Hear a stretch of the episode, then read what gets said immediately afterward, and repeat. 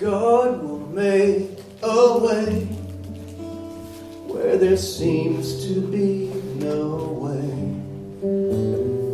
He works in ways we cannot see.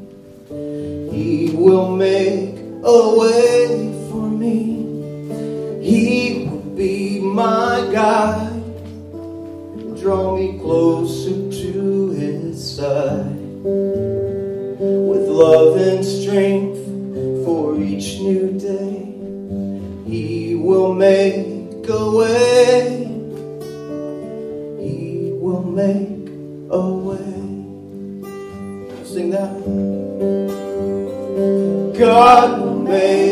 make a way where there seems to be no way. He works in ways we cannot see. He will make a way for me. He will be my God and hold me closely to his side with love and day. He will make a way. He will make a way. Yes, God will make a way. He will make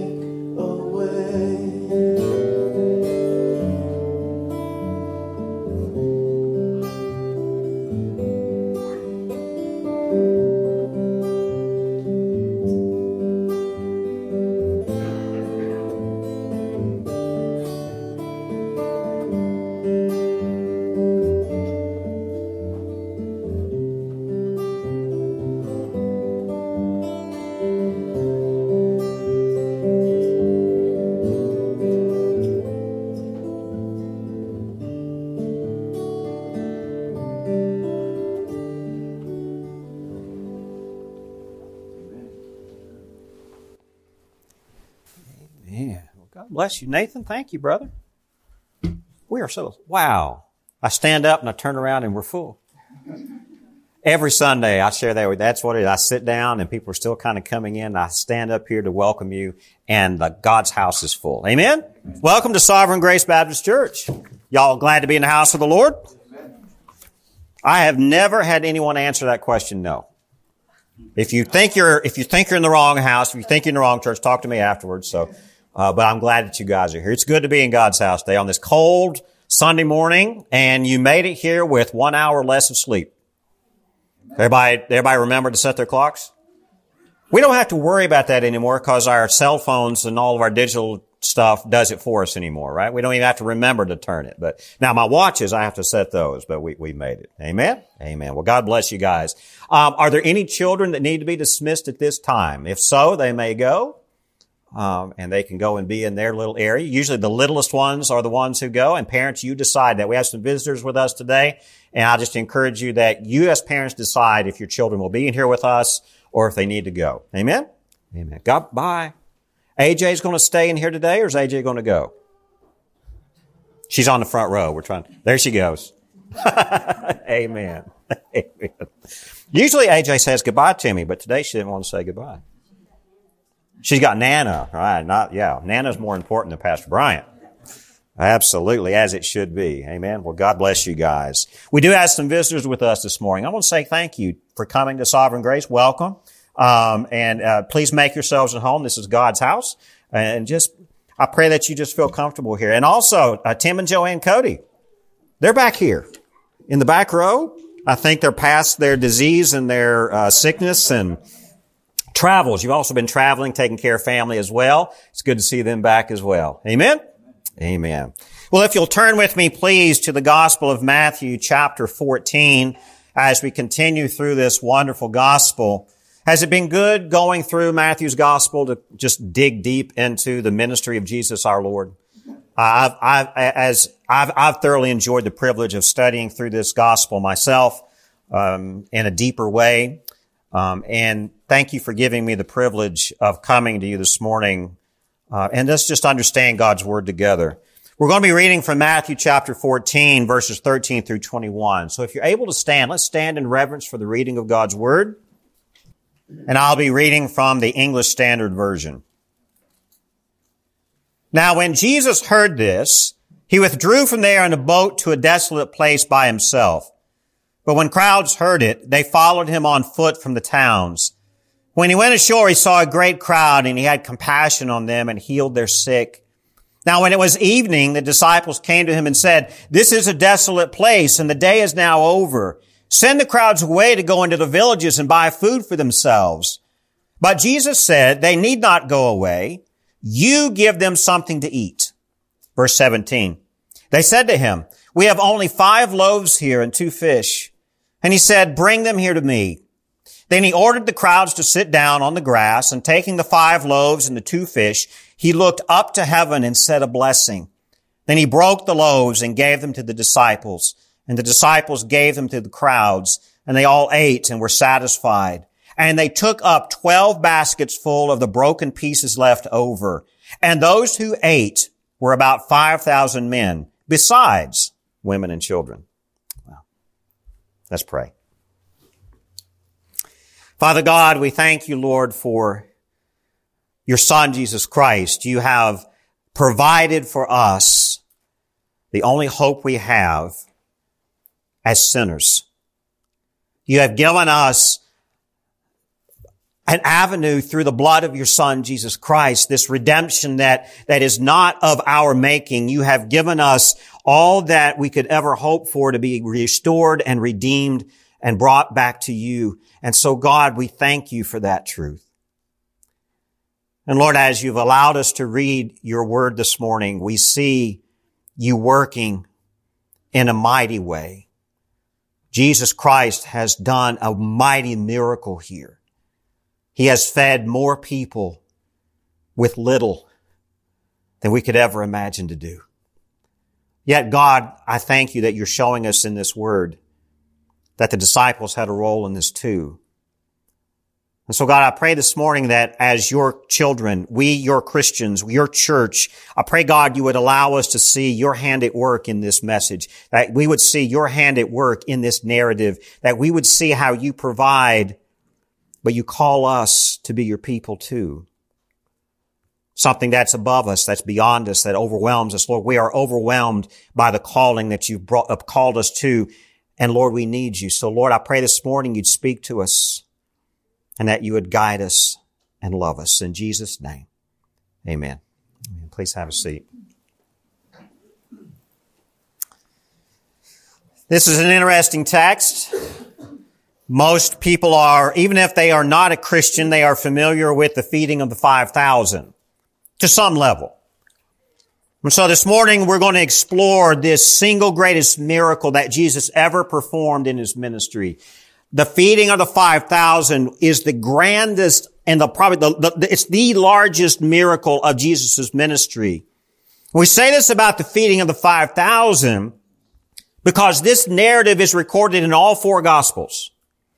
No other miracle of Jesus is recorded and testified to in all four gospels equally. That's important to remember. This account of Jesus and his disciples feeding 5,000 men plus women and children. That leads up to a, a, a conservative estimate by most scholars is around 25,000 people if you count women and children with the men. That's a big number. It's the only miracle of all of Jesus' miracles, again, recorded in all four gospels. And this is something important. We must not ignore this or, or skim over it. This miracle of feeding 5,000 men is located at the climax of Jesus' ministry account in all of the gospels. This is the climax, the big show, the big miracle, the big teaching that all are to hear. Now, if you're taking notes, if you're looking at where is this recorded in the other gospels, of course, here we have Matthew 14 verses 13 through 21. It's also recorded in Mark chapter 6 verses 30 to 44, Luke chapter 9 verses 10 through 17, and then John's account, John chapter 6 verses 1 through 15. I encourage you if, after today, if you wish to go home, just set all of these accounts side by side and read the different nuances in the details that the, uh, the gospel authors give us. It all points to the one big picture here, this big miracle of Jesus. Imagine, if you will, hearing traumatic news as what Jesus would have learned here. Because when we look in the previous passages, um, last week when we looked at verses 1 through 12, we read about John the Baptist and his martyrdom, his beheading. And if we look down here at the end of Matthew 14, uh, in that section of John's beheading, um, verse 10, he sent and had John beheaded in the prison. Verse 11, and his head was brought on a platter and given to the girl. She brought it to her mother. And verse 12 is the key point here for today. And his disciples, these are John's disciples, and his disciples came and took the body and buried it, and they went and told Jesus. That is the context of how the feeding of the 5,000 now plays. Imagine hearing the traumatic news of John's beheading and all that occurred there in that narrative. Jesus would have received this news. He had learned about his cousin, John the Baptist. Imagine, if you will, that this news comes during the busiest time of your ministry when the spiritually hungry come from everywhere to be with you, to pull upon you, to demand from you. This is the context that Jesus is in and his disciples. They had just heard traumatic news. You can imagine the grief that was swelling up in Jesus and his disciples. You can imagine the grief and, just listening to the details of the gory, uh, of the gory story of John's martyrdom and you're overwhelmed. Yet you also have crowds of people pulling on you at the same time. That's the context we have here. Jesus' disciples, uh, that at this point, his 12, they've completed the mission that Jesus sent them on back in Matthew 10. Remember, he sent them out in Matthew 10 to go and, and speak and to preach the gospel to all of the surrounding villages. And now that mission is over and they've come back here to Jesus. Now they return and they're, they, they too, these disciples of Jesus are just as devastated at the news of John's beheading after their grand or their great mission as Jesus is overwhelmed by the story of his cousin and his dear friend. And so you see the context? What happens if you're in that kind of a situation? Rightly so, you are now ready to step back and go somewhere quiet and recharge. That's what's happening here in this context. So Jesus and his disciples, they need rest and they need refreshment. And Jesus requires a place alone with himself and with his twelve. They need this. Jesus needs to minister to his 12 and Jesus also needs to allow his own spirit to rest. Jesus here, he's also, he's wanting to withdraw here to a quiet place to prepare his 12, his 12 disciples for their own future martyrdom as well. Remember, John the Baptist was not the only one to die for Christ. These 12 disciples that Jesus is ministering to and who will actually carry out this grand miracle of feeding, they too are facing a future of martyrdom. And so Jesus knowing this, Jesus being God himself who knows all things to come, knows what he has to do with these 12 to prepare them to carry on the ministry of the gospel, to carry on the ministry of establishing the church, but also to prepare them for you too will face the same end that John the Baptist does. You see what's, what's going on here? So verse 13, let's take a look here at verse 13. Now when Jesus heard this, this is the news of his, his cousin John, he withdrew from there in a boat to a desolate place by himself. That's the context. He goes away by himself to grieve. He, he gets into this boat with his disciples to leave for a desolate place, a place away from the cities, a place to be alone. It's hard to imagine the pain here. You can imagine the pain of, of what, what they're going through. And these disciples of John who report to Jesus, they would have also been deeply moved and because they loved their prophet John the Baptist. They loved their teacher. Jesus withdrew from the crowds to be by himself, but also with his apostles, his 12, those disciples to this lonely place. Because Mark chapter 6 verse 31 gives us the detail here. He gives us a little bit more explanation that Jesus even though he was by himself, he's also with his disciples. Here's what Mark 30, Mark 6, 31 and 32 says. And he said to them, come away by yourselves to a desolate place and rest a while. For many were coming and going, and they had no leisure even to eat. And they went away in the boat to a desolate place by themselves, plural. So whereas Matthew's account initially in verse 13 says that Jesus goes by himself, Mark's account shows that they were all together by themselves. Same idea, but they're all together here. Let's look here in verse 14. At the end of verse 13, even though they, they draw, right, look here at the end of 13. But when the crowds heard it, the crowds heard that Jesus and his disciples had left. What do they do? They tag right along, as they always do. They followed him on foot from the towns. Jesus and his disciples go across the Sea of Galilee in a boat, and the crowds who were drawn to Jesus and the disciples, oh, Jesus is going to the other side. Let's beat him. That happens. Y'all ever have people just, uh, just pulling on you all the time and they just, they want to go ahead of you. They won't leave you alone. You know what that's like? Most parents who have little ones at home understand what that's like. If you've got a very demanding job, you know what that's like. And this is Jesus and his disciples here. The crowds follow. Verse 14, when he went ashore, he saw a great crowd. See, the crowd got there before him.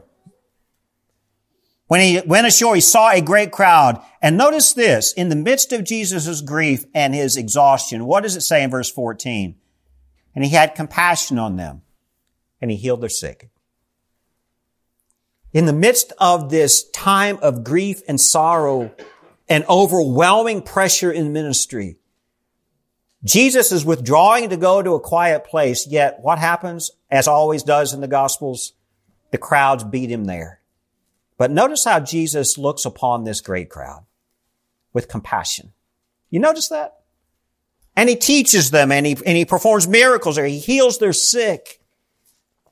Matthew tells us here that, that they, when they get there, they just pour into them. John's account, actually John chapter 6 verse 2 tells us that these crowds follow Jesus. Here's the thing. Because they saw the signs that he was doing on the sick. Why did the crowds follow Jesus? Because of what Jesus was doing. What Jesus was teaching. He was healing people. I mean, if, if you're at this context in this day and age, if you had a grand miracle worker like Jesus in your midst, you would be following him wherever he went if you were in dire need. And that's why these people were going. John's gospel tells us because they saw the signs that he, Jesus, was doing. That's why they followed him. This point I think is significant because in John's account, John chapter 6 later, John indicates that these same crowds, after Jesus feeds them, were disappointed in Jesus. That's a little detail in John chapter 6.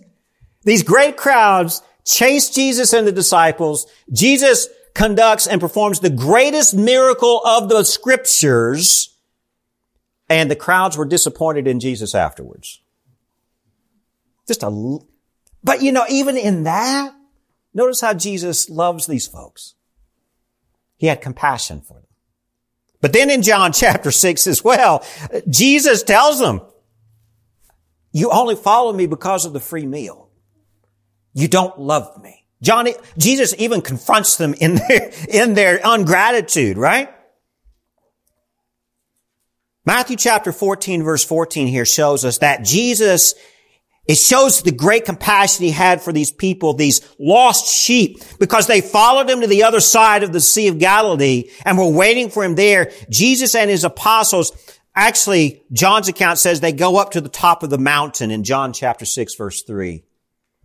Even though they're, they're surrounded by the crowds there as they come off the shore, they still try to withdraw a little bit to get a little more distance. So they go up a little bit onto a mountainside. It was the time of the Passover. John chapter 6 verse 4 tells us that this time was the time of the Passover. A time of the feast where God provided the covering of sin. Remember the Passover?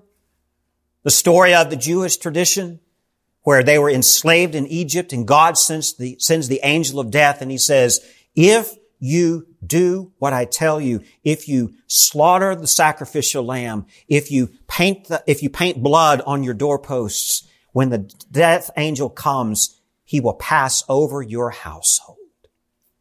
That becomes a very significant part of the Jewish tradition that then points to even deeper the coming of Christ who, who provides the blood necessary for the penalty of sin so that the wrath of God is appeased. So this time of the feeding of the 5,000, it's the time of the Passover according to John chapter 6 verse 4. So it seems that Jesus, despite his great exhaustion and despite his need for rest, Despite his great sorrow for his, for the loss of his friend, his cousin, his prophet, John the Baptist, Jesus felt sorrow and compassion for the people who longed to be near him even still. Isn't that amazing? That's important here at the center of this. Look here in verse 15. Now, when it was evening, the disciples came to him, Jesus, and said, this is a desolate place or a lonely place, and the day is now over. Send the crowds away to go into the villages and buy food for themselves.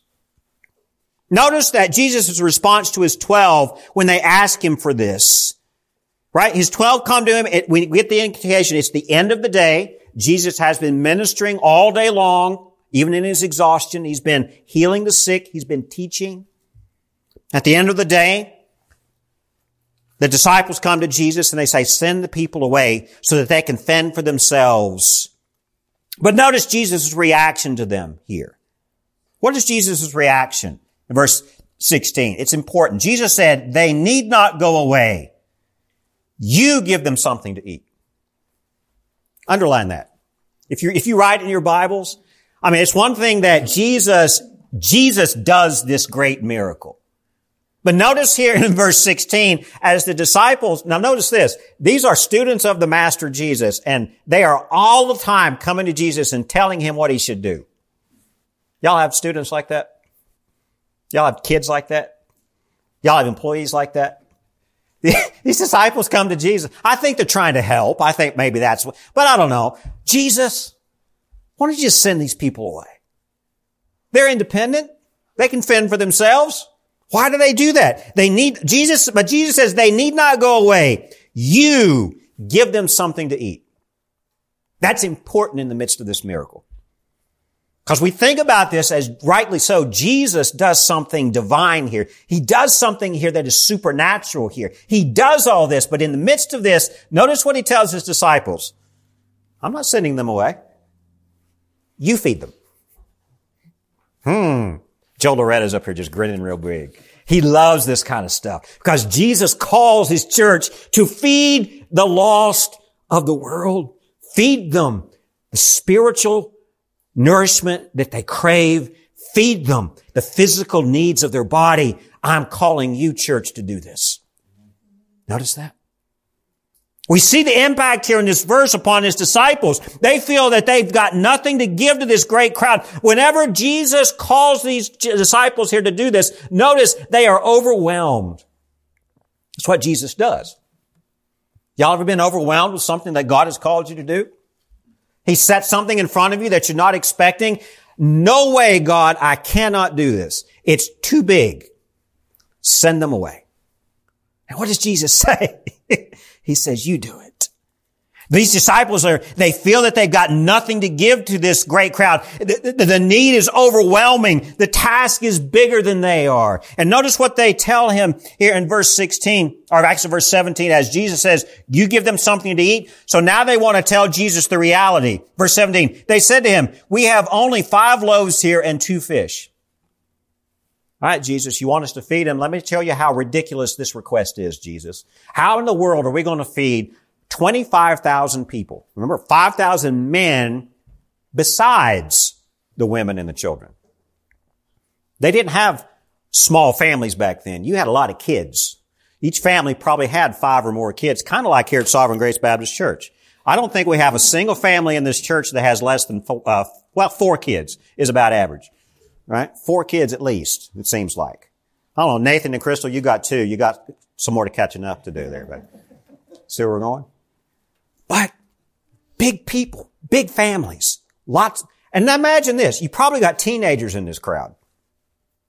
There goes another overwhelming need. How are you going to feed all them? Jesus says, you feed them.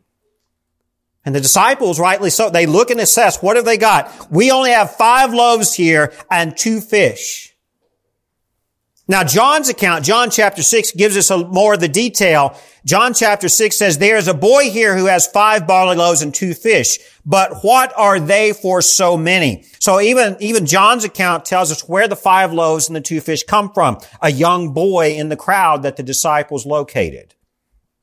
Now, I, I have a hard time believing that out of 25,000 people, there was only one boy with any kind of lunch. Probably some more food, probably out there somewhere, but still the point is this, there wasn't enough. But all that was there, all that they had to work with was five loaves of bread and two fish, dried fish. And what does Jesus say? That'll do. That'll do. Now you can imagine as the disciples looking at your master teacher thinking, okay, we have signed up for a crazy mission here. All right, Jesus, here you go. You see how the, see how the kingdom of heaven works here? It seems here that Jesus' plan is to provide what his people need and then to provide what others need. We're going to see this here. Who provided the five loaves and the two fish to the little boy in the crowd?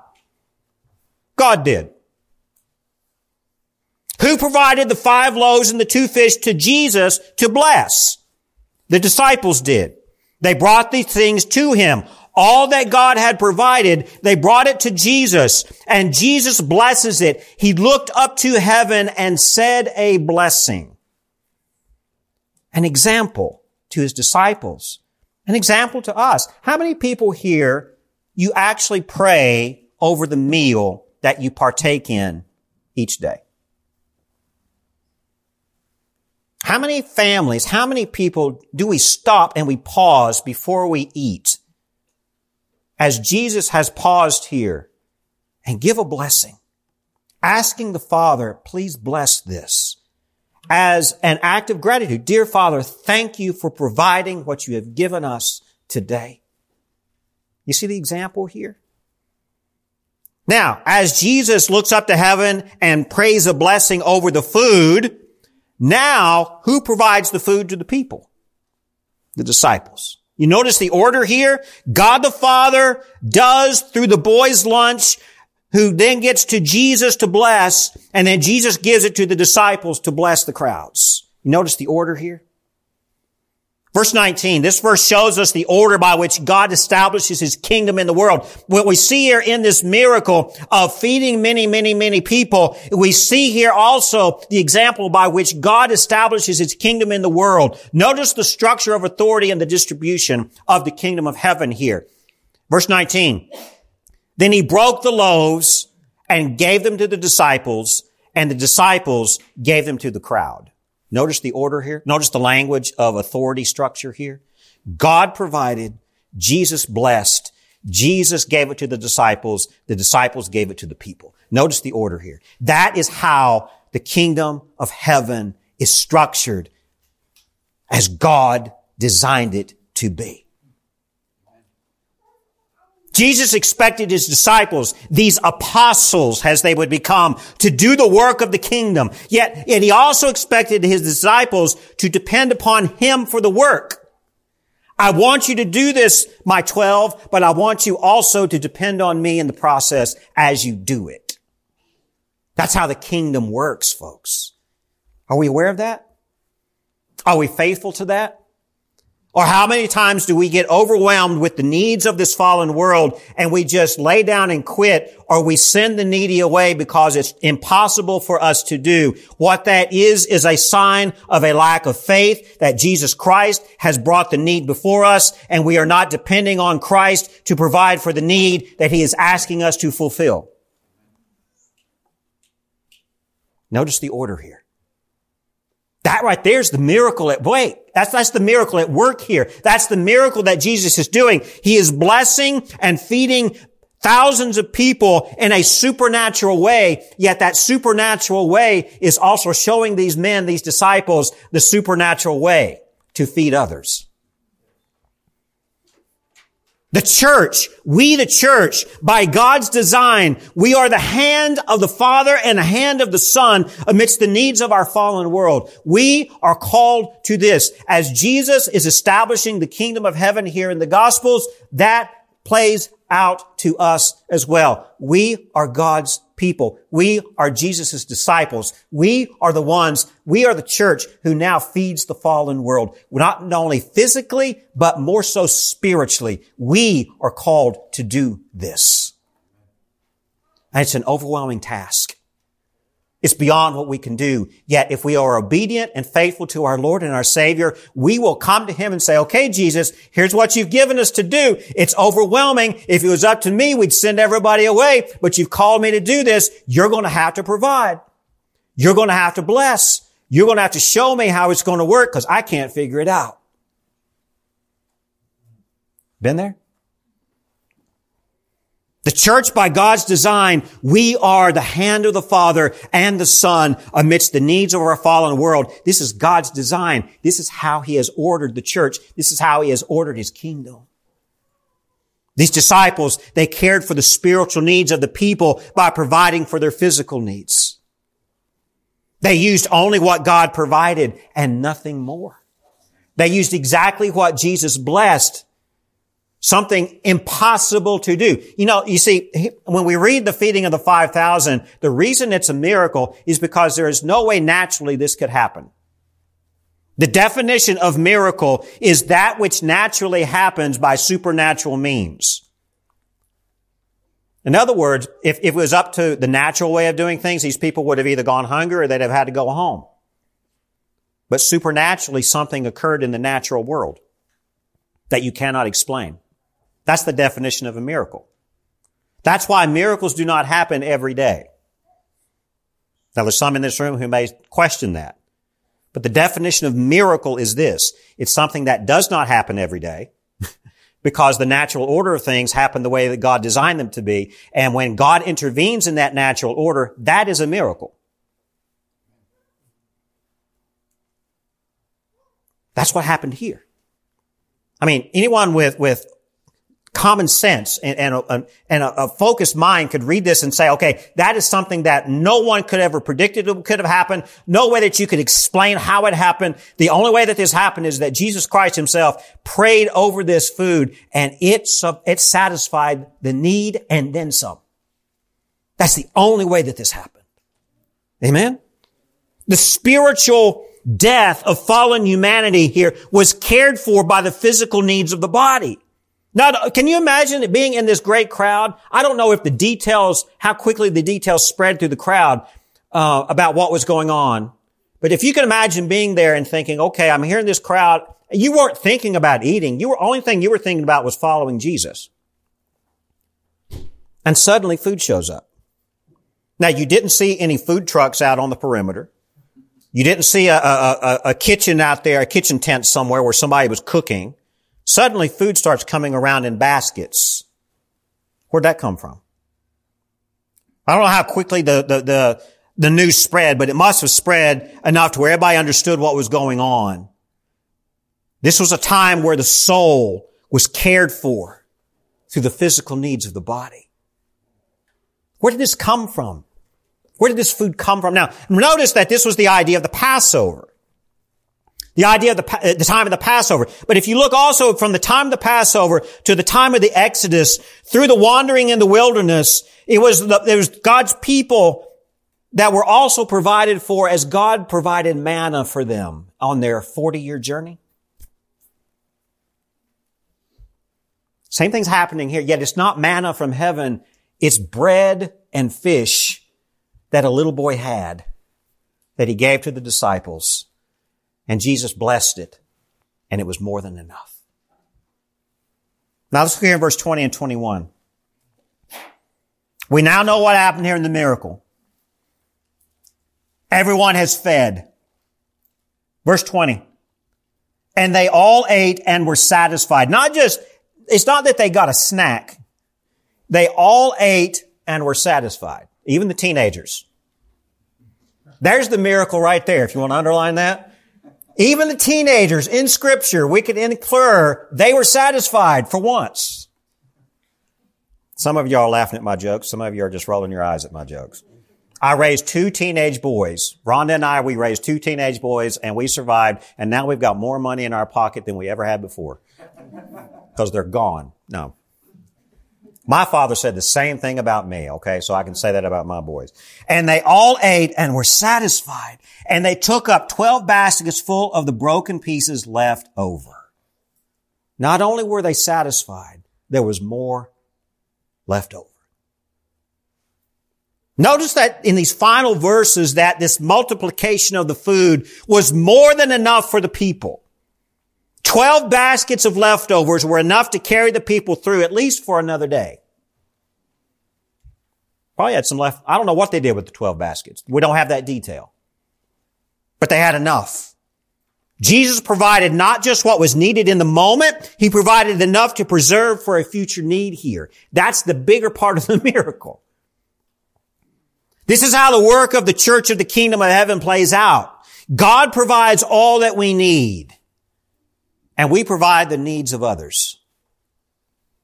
We live by the faith by doing the faith. We live out the faith by doing it.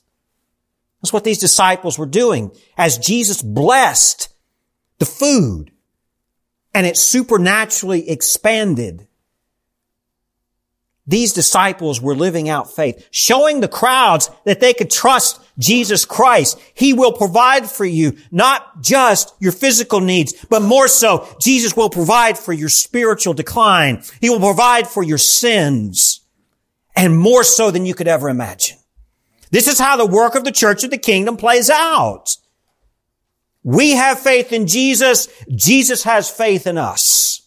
I think we see that here too. Now, even Jesus, as he from time to time was very sarcastic with his disciples and pointing out their lack of faith, Jesus had to trust his disciples here to obey what he told them to do.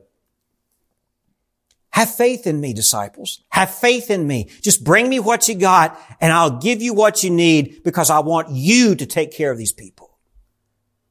And these disciples, they had, a, they learned a lesson here as well. Remember, the context here is that Jesus withdrew from the crowds and from the cities with his disciples for two reasons. One, to grieve another to rest, but also to prepare his disciples to begin the process of preparing them to take the ministry on after Jesus' death and resurrection.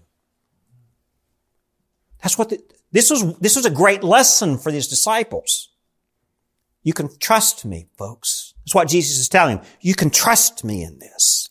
You see, the call of the church is to be the church in a fallen world. Now, that's a phrase that is actually used a lot these days. Let's go be the church. Matter of fact, some churches will, will not worship on Sunday morning because they want to go be the church Sunday, which I think is fine if it works. You know, if you got the people who want to go do it, you know, and it's the appropriate thing. We've not done that here, but you know, I'd rather worship on Sunday morning than go take care of people Sunday afternoon. Now, unless there's an emergency on Sunday morning, I got it. You know, emergencies happen. Go be with the people. But the call of the church is to be the church, to live out the faith by doing the faith. We are to proclaim the truth of salvation to all who listen. That's the first thing. We are to proclaim the truth of salvation to all who will listen. The context of the feeding of the 5,000 here is not just that the disciples and Jesus were giving out free food. The context here was that Jesus was teaching. That's why they were following. He was teaching the truth. He was healing the sick. He was casting out demons. He was proclaiming salvation. The food was a necessary thing in the context.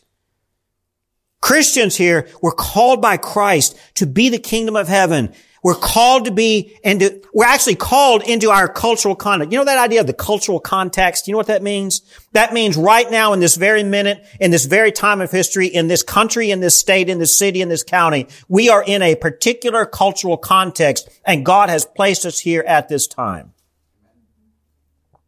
These disciples and these crowds, they were in a particular cultural context. And Jesus said, here is the need. Here's how I want to fulfill this. And he does so in a miraculous way.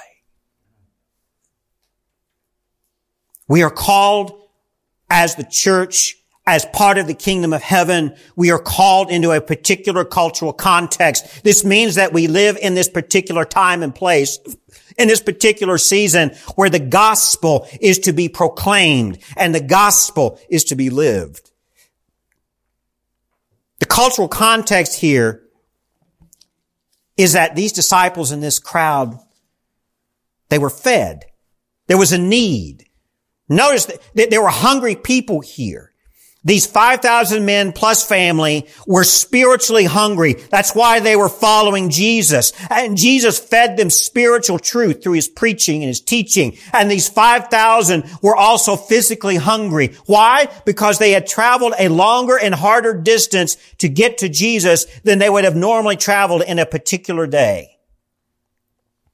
They left their villages and their towns. They left their jobs, their work for the day to go follow Jesus. And they had to hike around the lake, around the sea. They went farther than they would normally do in a day. They were drawn to the gospel truth. They were drawn to Jesus. And Jesus instructs his 12 here to feed those hungry souls not spiritually as, not just spiritually, but physically. These folks sacrificed their physical well-being to be here to hear the gospel. And Jesus says, I want to take care of them. Jesus had compassion on them and he wanted his disciples to do the same. These disciples were to have compassion on these crowds, not just send them away. They were to have compassion and fulfill the needs of these people. These, these disciples were not only distributing food, they were also growing the spirit in these people. They were nurturing the body and they were nurturing the soul. But now, notice that these 12, they did not do this thing on their own. On contrary, this thing, contrary, they were just as dependent upon Jesus as the 5,000 were. We get that impression here because they come to Jesus and say, this is impossible. Jesus, if you want us to do this, you're going to have to do something. You're going to have to show us what we're not seeing here. You ever been there? Okay, Jesus, you're, you're putting me in a particular context. You're putting me with a particular people. And I see that you got me called, you're calling me to a particular need. I can't do this, Lord. That's exactly where Jesus wants us to be. Notice that? It's exactly where he wants us to be. You see, these 12, they were they were in this crowd. They, they had an overwhelming ministry. There were lost sheep in need of a shepherd, and Jesus led these 12 to be shepherds of the lost sheep in this moment. The great miracle here is that Jesus did provide everything necessary for all who were with him, both the great crowd and his twelve. That's the miracle here. He provides everything. So there is nothing, nothing that Jesus does not provide when we need it. He provides everything. There's a great calling for us as the church in this cultural context right now. A lost world needs to hear the gospel. I want to say that again. The lost world needs to hear the gospel.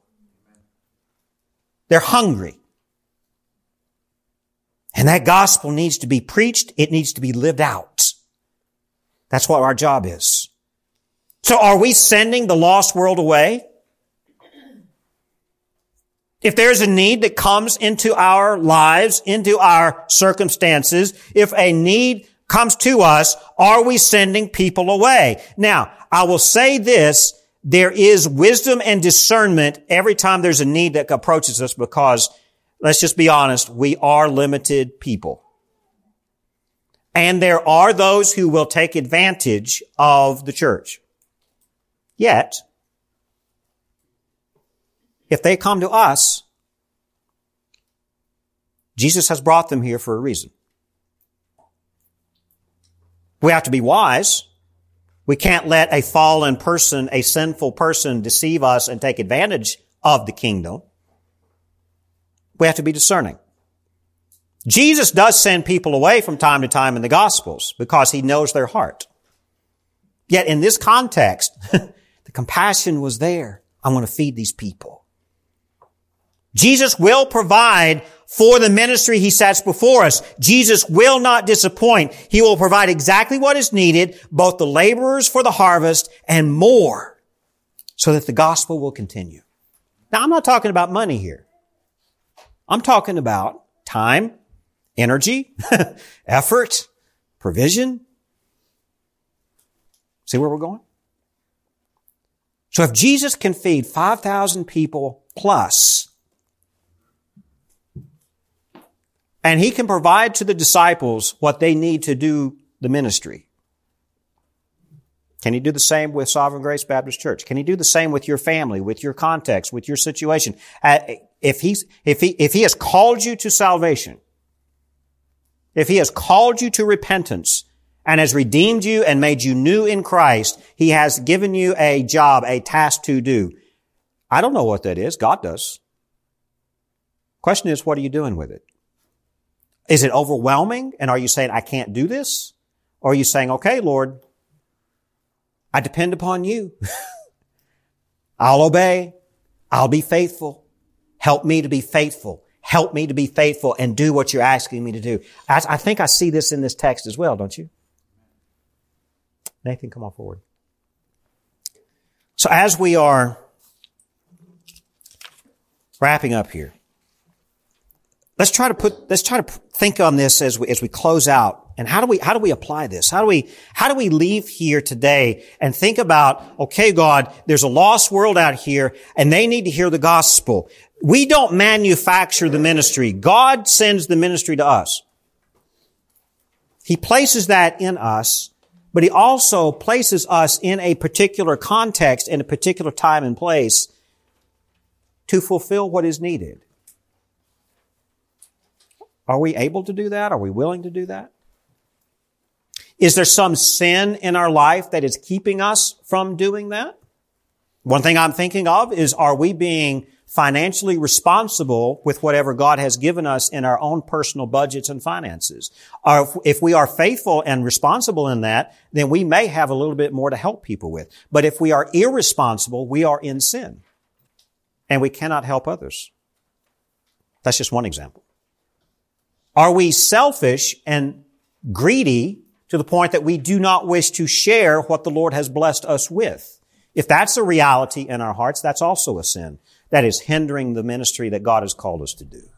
Is our time management under control? How many people have more to do in a 24 hour period? You need like about 30 hours in a 24 hour period to even just scratch the surface of what is before you to get done. That is the con- that is the cultural context that I'm talking about in 2022 in modern day America. Is that something that we need to prayerfully discern? Okay, God, you've given me something to do, but I am so overwhelmed with my time, I can't carve out 30 minutes to pray with someone. These disciples saw something that was overwhelming and impossible. What did they do? They depended on Christ. That's what we need to do as well. Amen? Amen. Let me close this in prayer. Father God Almighty, we love you and we thank you for the truth of your word. And I pray God this morning as we, as we meditate upon this true event, this time where your son Jesus Christ feeds 5,000 men plus their families, 25,000 or more, too numerous to count, Lord something that was beyond comprehension, something that was beyond physical ability, something that could never happen happened. And you've allowed it to happen for a reason. And so God, this morning I pray that you would, in each and every one of us, those of us in this room who are your people, who are your church, who have been redeemed by the blood of your son, Lord, you have placed us in the same kind of a context as these disciples were placed. There is something in front of us that is overwhelming and more than we can handle. And Lord, are we depending upon you in that? Lord, you can do mighty things even still today. But we see here the example that you do mighty things through your church so that we point to you and give you all glory. Remind us of that truth, Lord. Keep us humble in our arrogance. Keep us faithful and dependent so that we can honor you. Show us your mighty hand, Lord, we pray. In Jesus' name, amen.